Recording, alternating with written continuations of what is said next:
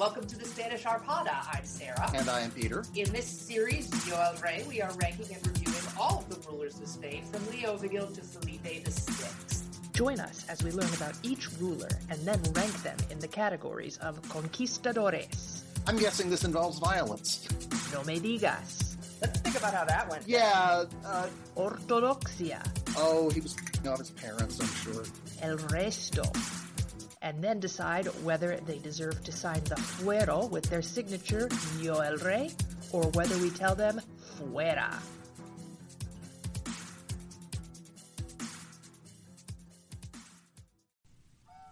Hello, everyone, and welcome back to the History of Africa podcast.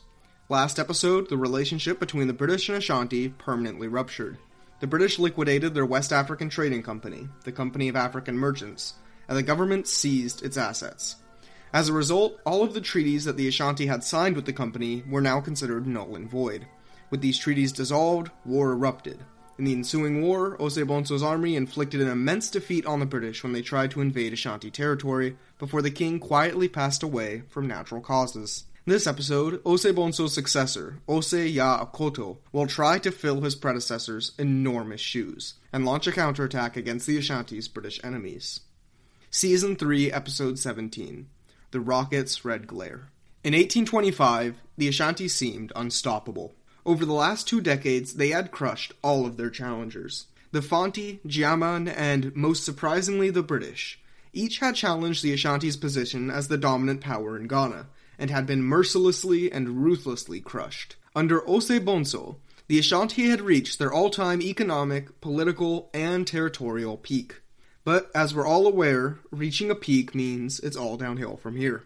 Before we can continue, I think it's really important to note that, in the way that only historical hindsight can provide, Osei Bonsu's death is a turning point in Ashanti history.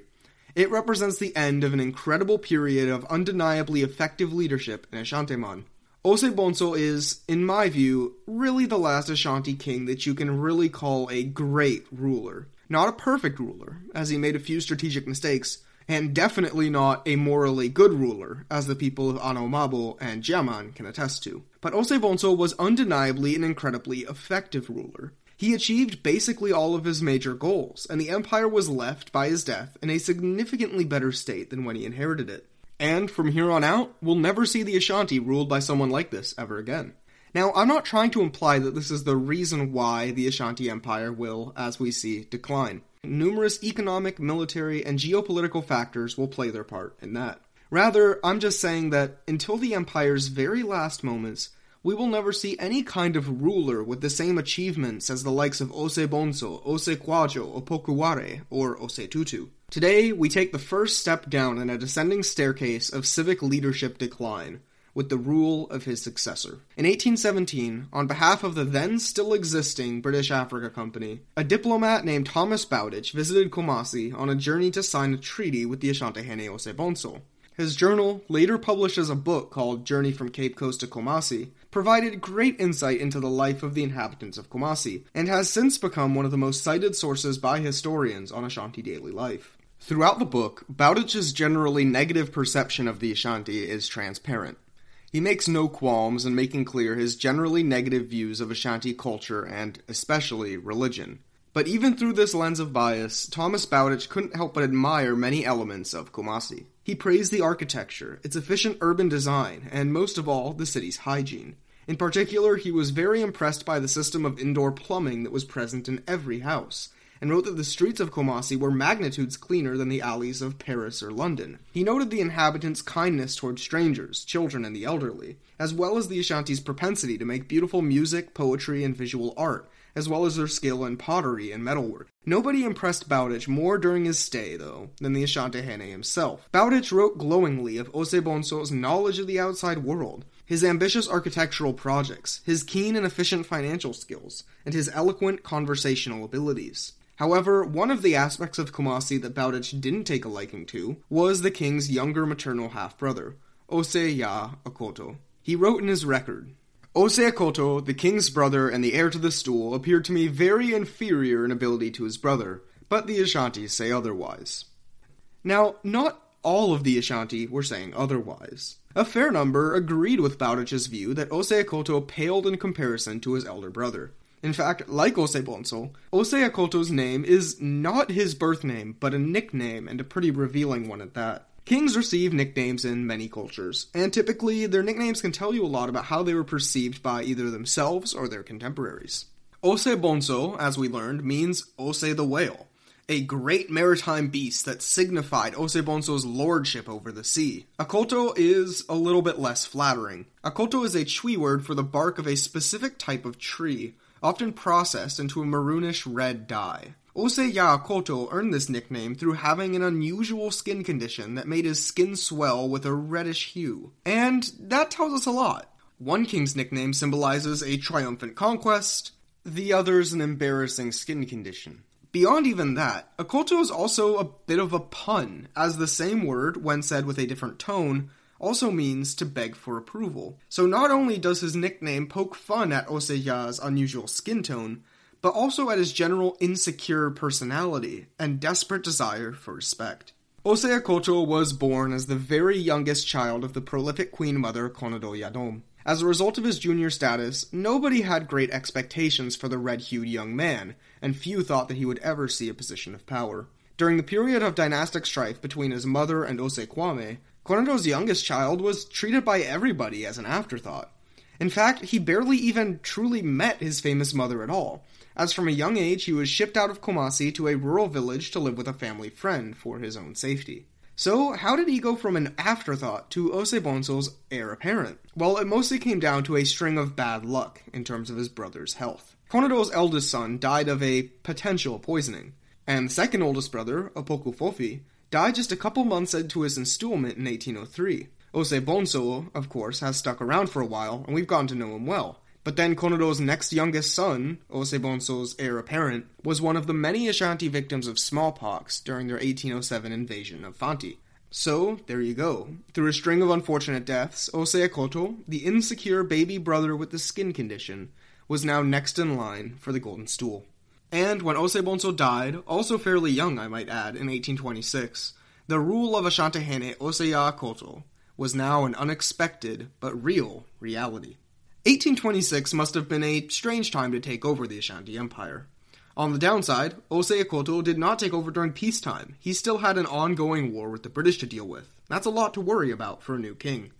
But on the upside, the Ashanti seemed to be very much winning that war. The attempted British invasion of Ashanti territory had ended in a triumphant Ashanti victory. Almost all of the invading force had been captured or killed, including its leader Charles McCarthy. And if you want to learn more about McCarthy, his life before the Ashanti War, how his governance of Sierra Leone contributed to his downfall, or just more generally about the culture, governance, and origins of the Sierra Leone colony, you can support the show by checking out our latest premium episode on the topic. So, if you'd like to listen to this or one of our other 20 plus premium episodes, go ahead and support the show at patreon.com slash history of Africa. So Osei Bonsu's job ascending to the throne was less about winning a war, and is better described as, I guess, mop-up duty. The enemy army had already been mostly destroyed, so it was presumably just a matter of recapturing a few unconquered Fanti territories, driving the British back to their castles, and signing a treaty that reaffirmed Ashanti sovereignty over the coast. In fact, he could have arguably just ended the war right here. On his deathbed, Osei Bonsu is said to have whispered a dying wish to his brother, do not continue the war any further. Sue for peace, negotiate a favorable deal with the British, just make sure you end the fighting. Whether this request was motivated by his belief that negotiating peace was the ideal strategy, or his lack of confidence that his brother would successfully finish what he started, is up for interpretation. I personally lean towards the latter. After his brother's death, Osei Akoto promptly ignored his advice. If he was going to be an Ashantahene in his own right, there was no better way for the overlooked and often disrespected new king to prove his worth than to equal his brother's battlefield acumen. He ordered for his armies to begin a final attack against the British. Importantly, Osei Akoto decided that, in an effort to equal his deceased brother's reputation for battlefield brilliance, he would lead one of the armies himself. An accompanying decision was even more peculiar. He would bring the golden stool of the Ashanti with him on campaign. This decision is just so puzzling. The golden stool, remember, is no mere throne to the Ashanti. It is an object of religious significance, said to retain part of the souls of the Ashantihanes of the past. The object was so sacrosanct that even touching the stool directly could land someone the death penalty. So why bring this sacrosanct object to a battlefield of all places, where it could be potentially damaged, lost, or, Nyame forbid, captured? Well, the motivation was twofold.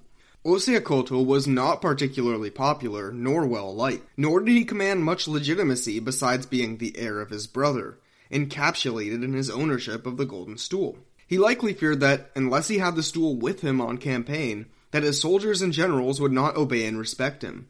Additionally, remember that it hadn't been that long ago since the Ashanti had emerged from a long series of violent succession disputes. Perhaps Osei Akoto feared that if he left the Golden Stool in Kumasi, that some distant relative of his or some other cadet branch of the royal dynasty could seize the opportunity to take power in his absence. To foreshadow a little, this choice to bring the Golden Stool with them on campaign will have consequences.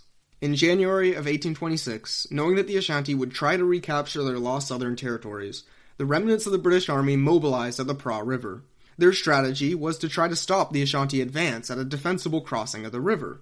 They failed. Over overwhelming Ashanti musket fire, the British and the remains of the Fanti, Denkyira, and Wassa allies were once again defeated. The Ashanti army crossed the river without interruption, and the British, recognizing their poor odds of victory, retreated all the way back to their colonial capital at Cape Coast. With the Ashanti army now marching its way to Cape Coast, the British colonial authorities at the city were engulfed by an overwhelming defeatist mentality. With McCarthy's demise in battle, a new governor was hastily appointed. His name was Charles Turner, and he was a one armed veteran of the Napoleonic War and a distinguished army officer. We'll be back after a quick break. How are University of Notre Dame faculty and students working to be a force for good in the world? Listen to Notre Dame stories to find out. Through expert interviews and captivating stories, listeners gain an inside perspective on the global and domestic challenges the university is working to solve. Subscribe to Notre Dame Stories wherever you get your podcasts.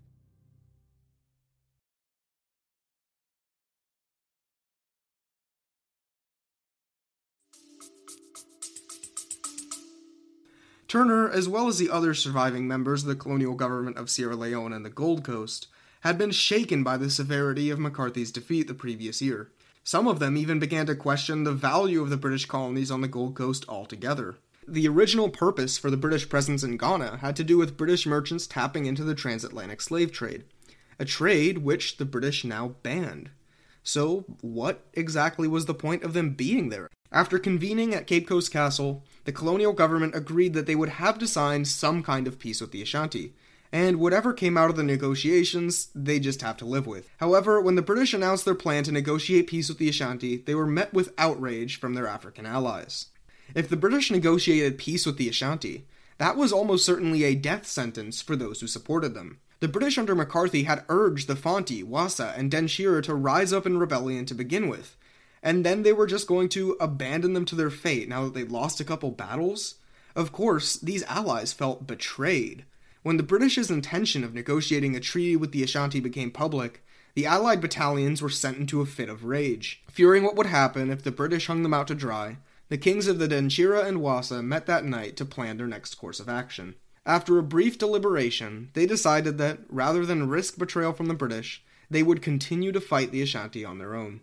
They and their armies stormed out of Cape Coast, vowing to continue their war. They met the Ashanti army in battle soon after, and were destroyed without a sweat by the better trained and larger Ashanti force. If victory for the Ashanti had looked inevitable before, it looked like even more of a certainty now that the British and Fanti were without their other allies. With his victory now seemingly assured, Osei Akoto tried to reconcile with the British for peace. He ordered a diplomatic envoy to Cape Coast to negotiate an end to the war. With their current advantage and leverage, any agreement would surely be favorable for Ashanti interests. Additionally, as a show of good faith, Osei Akoto decided to pardon a British prisoner of war, one of the few surviving officers from the destroyed British invasion force, and asked for the envoy to bring the officer with him to Cape Coast. This was a smart diplomatic move on Osei Akoto's part. Releasing the officer not only showed his good faith in negotiations, but also alleviated questions and hostilities over how British POWs would be treated. Not to mention, the officer probably had plenty of stories to relay about just how badly the British invasion force had been crushed, details that could further convince the colonial government to surrender.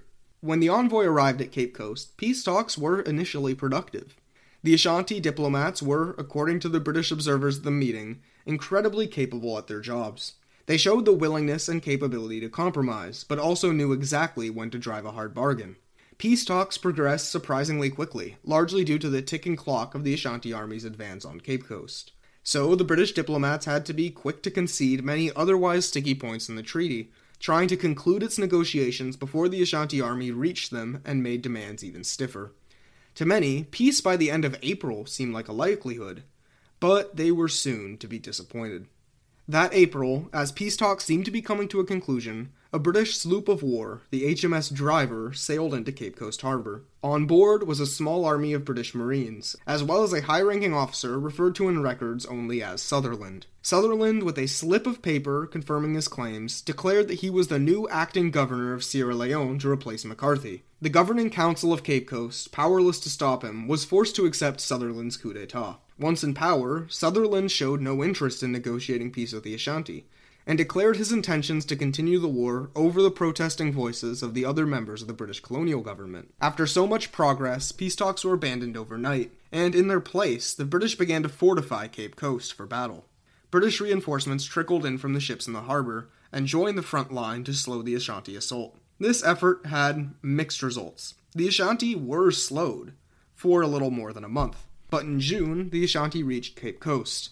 The British defenders of the town were overwhelmed, with the exception of the harbor, which was guarded by British warships, the entirety of Cape Coast fell to Osei army within just a few hours of fighting. The British, seeing Cape Coast as a lost cause, retreated to Anomabo, along with the remnants of their African allied armies. The Ashanti army followed their retreat in close pursuit. Despite the fact that the inhabitants of Anomabo had declared their intention to remain neutral at the start of the war, their home was soon transformed into a battleground as the two empires clashed. At first, the British were surprisingly successful.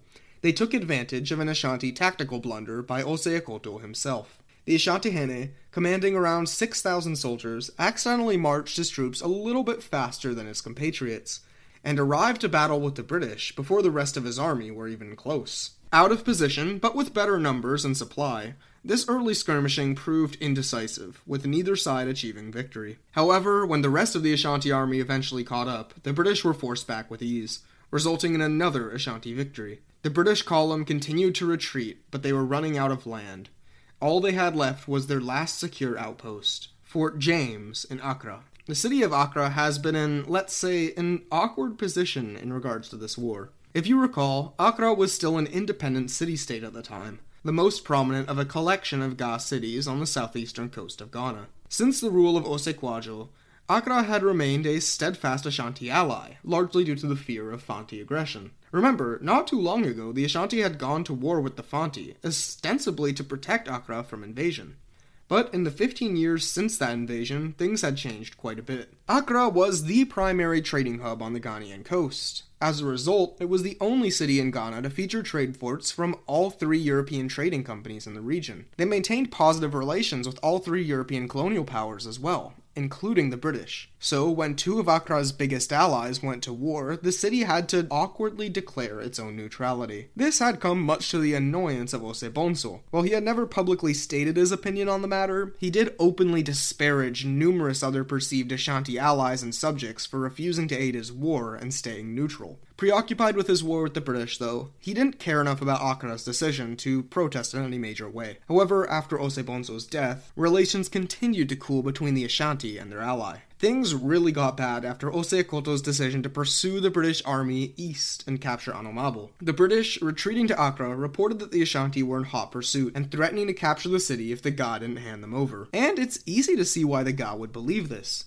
The Ashanti were clearly unhappy about Accra's neutrality, so who's to say they wouldn't invade in revenge? Remember, the town outside of Anomabo itself had remained neutral in this conflict, but the Ashanti invaded anyways. Plus, the Ashanti's relentless march east from Cape Coast to Anomabo clearly put them on a trajectory to crash into Accra itself. Now, in hindsight, we know that these reports were not exactly true, as Osei Osekoto had no intention of trying to capture Accra and eventually did move his army's marching trajectory north. But the report understandably spooked the Accra nobility into action. The king of Accra, along with the governing council of oligarchs who ran the city, decided that they had no choice but to join the British in repelling their former ally. To make matters worse for the Ashanti, several British transport ships arrived in Accra harbor carrying even more reinforcements, mostly troops from their colonies in the Caribbean. Even a few Dutch and Danish soldiers, theoretically also neutral in this fight but fearing the prospect of Ashanti dominance over Accra, joined the Allied ranks. The remaining Akyem and Akuapem rebels also flocked to the British ranks, aware that the coming battle outside of Accra would prove to be the climax of the Ashanti's multi decades of war in the south. Between their allies and the reinforcements, the British army at Accra was now more than 10,000 men strong, ready to face the 16,000 Ashantis marching north of Accra. With their numbers rejuvenated, the Allied forces marched north to set up defensive positions 16 miles outside of Accra, in a field called Katamanso. The Ashanti, also aware of the potentially climactic nature of this battle, divided into two wings. One was led by Osei Akoto himself, and the other by the Kontihene. As the British and Ashanti armies clashed, it became immediately clear that this battle would not be a glorious victory for either side. The Ashanti wings, attempting to encircle the British, were stonewalled by tough British and Ga resistance on the flanks of battle. The British, on the other hand, were under constant pressure from the Ashanti forward guard. The British and Ashanti centers each fired volley after volley of musket shots at the other, with casualties mounting into the hundreds after only a brief clash. With the Ashanti wings stalled, Osei Akoto ordered constant and heavy reinforcements to the forward guard, hoping to create an opening in British lines. As ammunition ran low on both sides, soldiers drew their akrafenas and bayonets to charge at the enemies. Soon the battle at the center had devolved into a sluggish, bloody melee. Despite heavy losses, the Ashanti were winning. The British lines, while not breaking, were bending in a manner that almost divided them in two.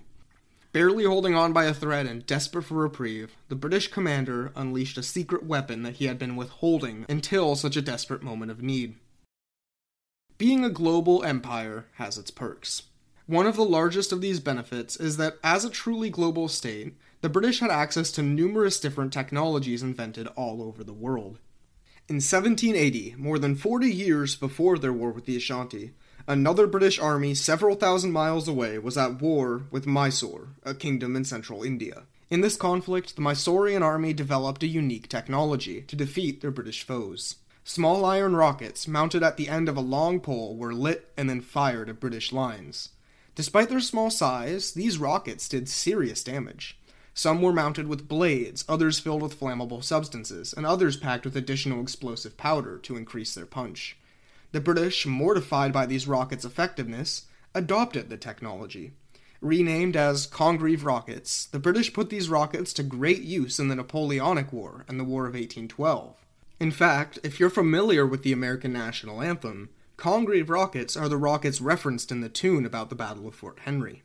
By the start of the Ashanti War, the British had even organized fully dedicated rocket divisions, one of which landed in Accra along with British reinforcements at the lead up to Katamanso. So, with their defeat seemingly imminent, the British artillery began launching Congreve rockets at the Ashanti lines in a desperate attempt to turn the tide. The Ashanti had never seen anything like this before, the shrill scream of the rockets, their red tails of smoke, and the terrifying explosions they produced shocked the already shaken Ashanti army. Fighting had already been so fierce and so brutal on that day that this shock seemed to be the final straw in the minds of the Ashanti forward guard. So close to victory, the Ashanti forward guard began to panic. Soldiers trampled over each other, trying to retreat from the British rocket artillery. To the Ashanti soldiers, it must have felt like the British had lured them into a trap, only to unveil these strange weapons. The Kontihene and his officers tried to restore order in their lines, and they seemed to be close to recovering morale, until they noticed something in the distance. On the other side of the battlefield, Osei Akoto joined the panicking soldiers, and was fleeing the battlefield as fast as his legs allowed. Most shockingly, he abandoned the golden stool, tossing it onto the ground in his desperate scurry to flee. Fortunately, an Akwamu mercenary in the Ashanti forces recognized the stool and scooped it up before the British could capture it. Seeing their king run in terror completely evaporated the little remaining morale in the Ashanti armies. As the forward guard collapsed and the British pressed forward, the Ashanti wings were now isolated. Many members of the wings were left stranded and captured or killed. While the Kontihene eventually managed to reorganize his army into an orderly retreat, it was clear that the Ashanti had snagged defeat from the jaws of victory. The battle, which had at first seemed like it could be the final piece to a decisive Ashanti victory, turned into their worst military disaster since Atakpame. Despite the Ashanti's defeat at Katamanso, hope for a favorable outcome in the conflict did not evaporate. Sure, the Ashanti had lost the battle, but the British had not really managed to capitalize on the victory. The British tried to counterattack and recapture Anomabo, only to meet with failure after a few short skirmishes. Over the next three years, the war devolved into a stalemate. Both armies would occasionally try to rally a counterattack at various points, but neither found anything even remotely approaching success. The Ashanti still occupied much of Fanteman and Cape Coast, while the British exercised uncontested control over Accra and its surroundings. If the British and Ashanti soldiers had hoped that this stalemate would grant a well needed break from violence and suffering, they'd be mistaken. Yes, the prospect of death on the battlefield was shrinking, but a new, silent killer would prove much more deadly. Smallpox had been going around the Ashanti army for a while now, though never in number substantial enough to cause any serious worries. However, in 1830, a severe outbreak of the disease emerged, which saw smallpox truly take its toll on Ashanti numbers. Thousands of Ashanti soldiers died or were too sick to fight, posing a serious threat to the stability of their occupation.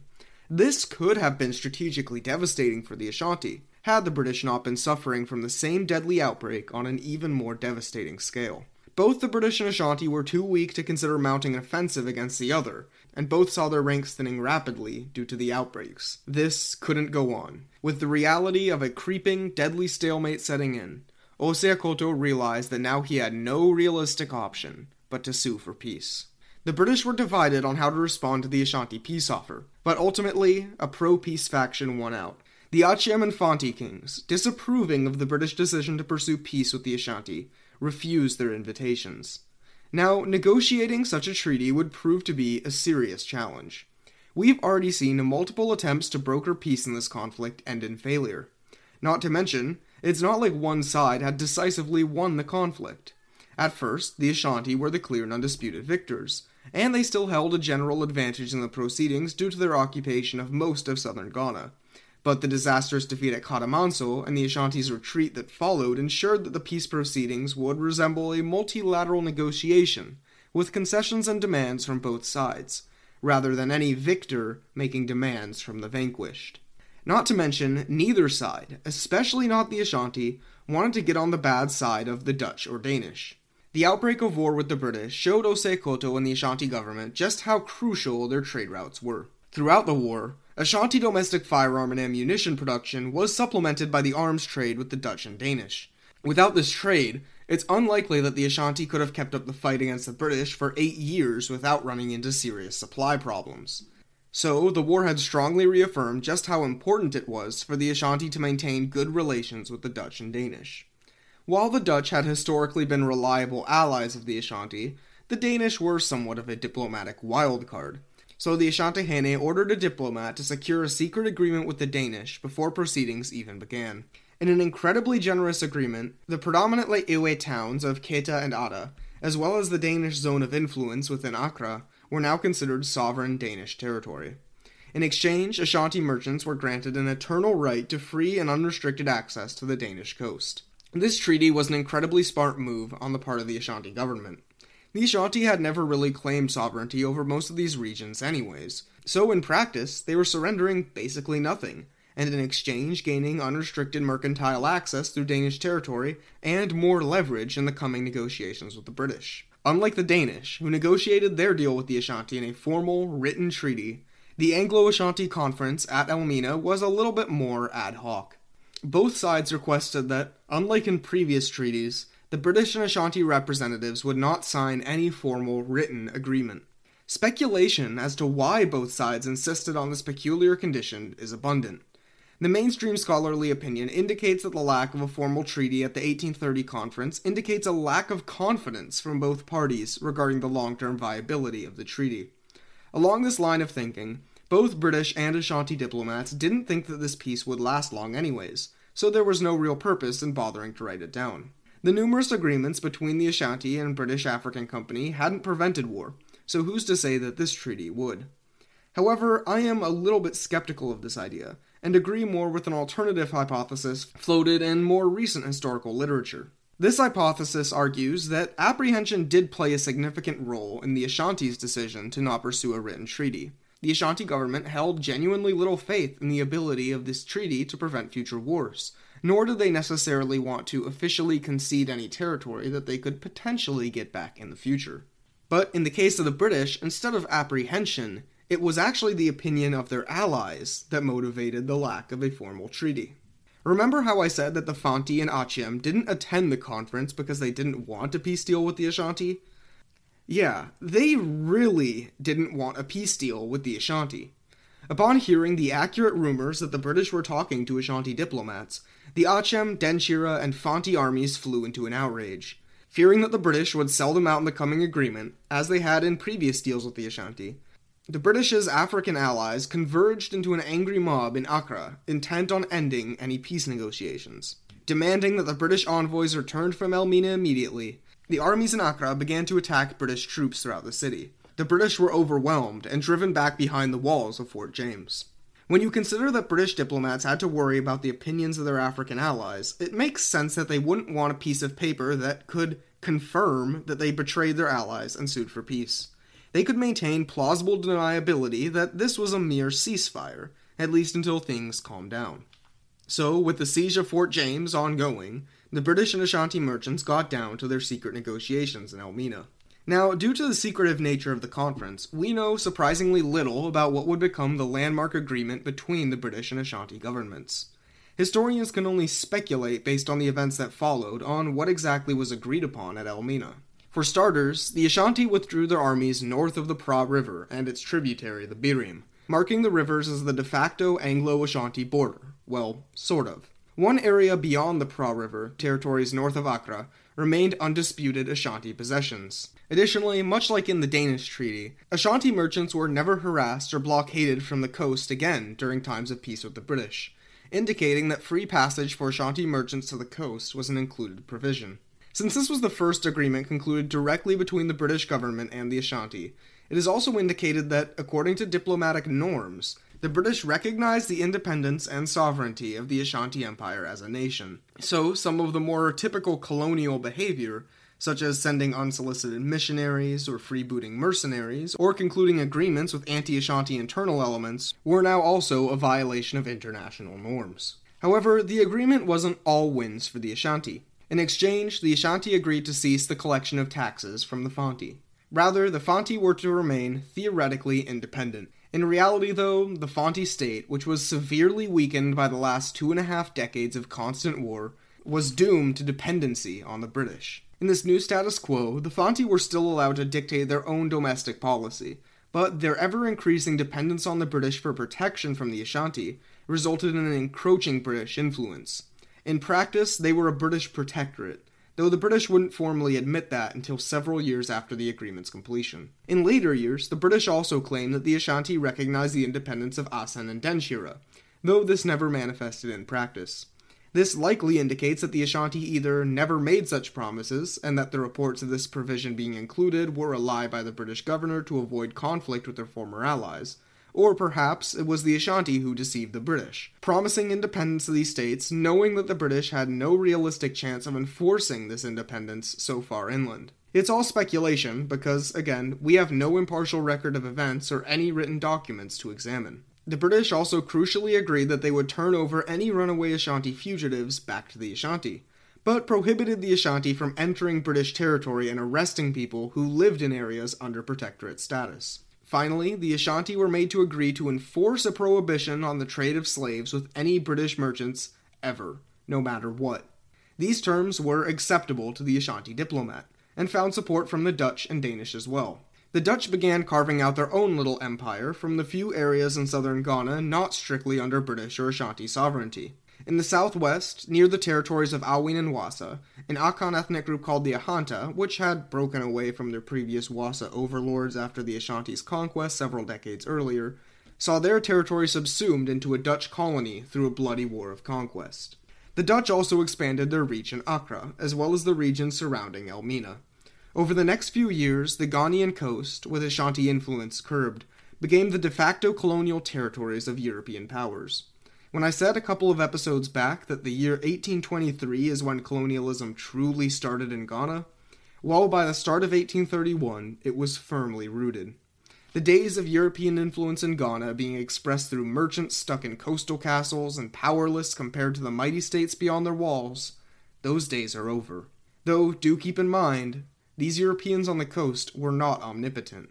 Just as much as the war had come to their advantage, it had also showcased their many shortcomings. The Ashanti had proven tactically superior to their British foes on numerous occasions, and proved that their army was a modern, well equipped force with more than serviceable military technology. The bungled attacks on Nsamankow and Abora showed just how easily the Ashanti could repel European attacks further inland. So, while the First Anglo Ashanti War marks the true beginning of European colonialism in Ghana, it also showcases the limit of European power in the region. In terms of terrestrial combat in West African terrain, the British could maybe equal Ashanti capabilities on a good day, and paled in comparison on a bad one. They could conquer the scattered and devastated kingdoms of the coast, as long as they gave the Ashanti special privileges in return. No more, no less. But what are we to actually make of the war itself? Well, if you listen to British tabloids from the 1830, then the war was an easy and overwhelming British victory. The British showed the superiority of their Christian Western civilization, and the Ashanti savages, who ignorantly worshipped the British Congreve rockets as gods, were no match. Of course, if you listen to the accounts of the people who were actually there, from British soldiers or Ashanti military record keepers or neutral observers, then this was anything but true. The supposedly glorious victory at Katamanso was a hard fought, bloody, and incredibly close affair. And compare that to what happened to MacCarthy. Historians generally divide the First Anglo Ashanti War into really two phases the Nsamankow War and the Katamanso War with the first being a resounding Ashanti victory and the second a gruesome stalemate. But these wars were, truly, one conflict. If I had to determine a victor in this war, I'd argue that the war was an incomplete victory for both the British and the Ashanti. Osei Akoto had reasserted uncontested Ashanti access to the entire Ghanaian coast, and had ended the long lingering questions over the sovereignty of Akyem and Denkyira. Sure, he had been humiliated in battle in the process, and that would haunt him, but at the end of the day, a stable frontier in the south is a stable frontier in the south. Hung out to dry by the British, the remnants of the Akyem and Denkyira rebels were brutally crushed, along with any hope of separatism for several decades. For the first time ever, the Ashanti truly possessed complete sovereignty over Akyem, Asen, and Denkyira, both the British and Ashanti empires emerged from this conflict in arguably a better diplomatic position than they started. The true losers of the war were the British allies, the Akyem, Denkyira, and Fanti most of all. They had fought hard and sacrificed a lot in this war, and in return, all they got was their sovereignty eroded. So, what happens in the Ashanti Empire after the end of the First Anglo Ashanti War? Does it mark the beginning of a long period of peace and prosperity in the Ashanti Empire? With the war finally over, we'll see Osei Akoto try to rule his country during peacetime, and see his shortcomings as a ruler become incredibly visible. Join us next episode as Osei Yaw Akoto's rule turns from disappointing to disastrous, and he develops a troublesome relationship with palm wine. Thank you for listening to the History of Africa podcast. If you like the show and the free education we provide, then we would love it if you could support the show. You can do this through supporting us monetarily at patreon.com slash historyofafrica, providing the show with a rating or review on whichever platform you listen on, or sharing the show with anyone who you think might be interested in learning more about African history. This episode is brought to you by our supporters on Patreon, including Naomi Kanakia, Ayofagbamie, Kevin Johnson, Morgan Blackmore, Sarah Mpenza, Tobias Tunglin, Dimitri, Emmanuel Zaudi, and Alexander Travis, among others. Thank you all for supporting the show. It really means a lot.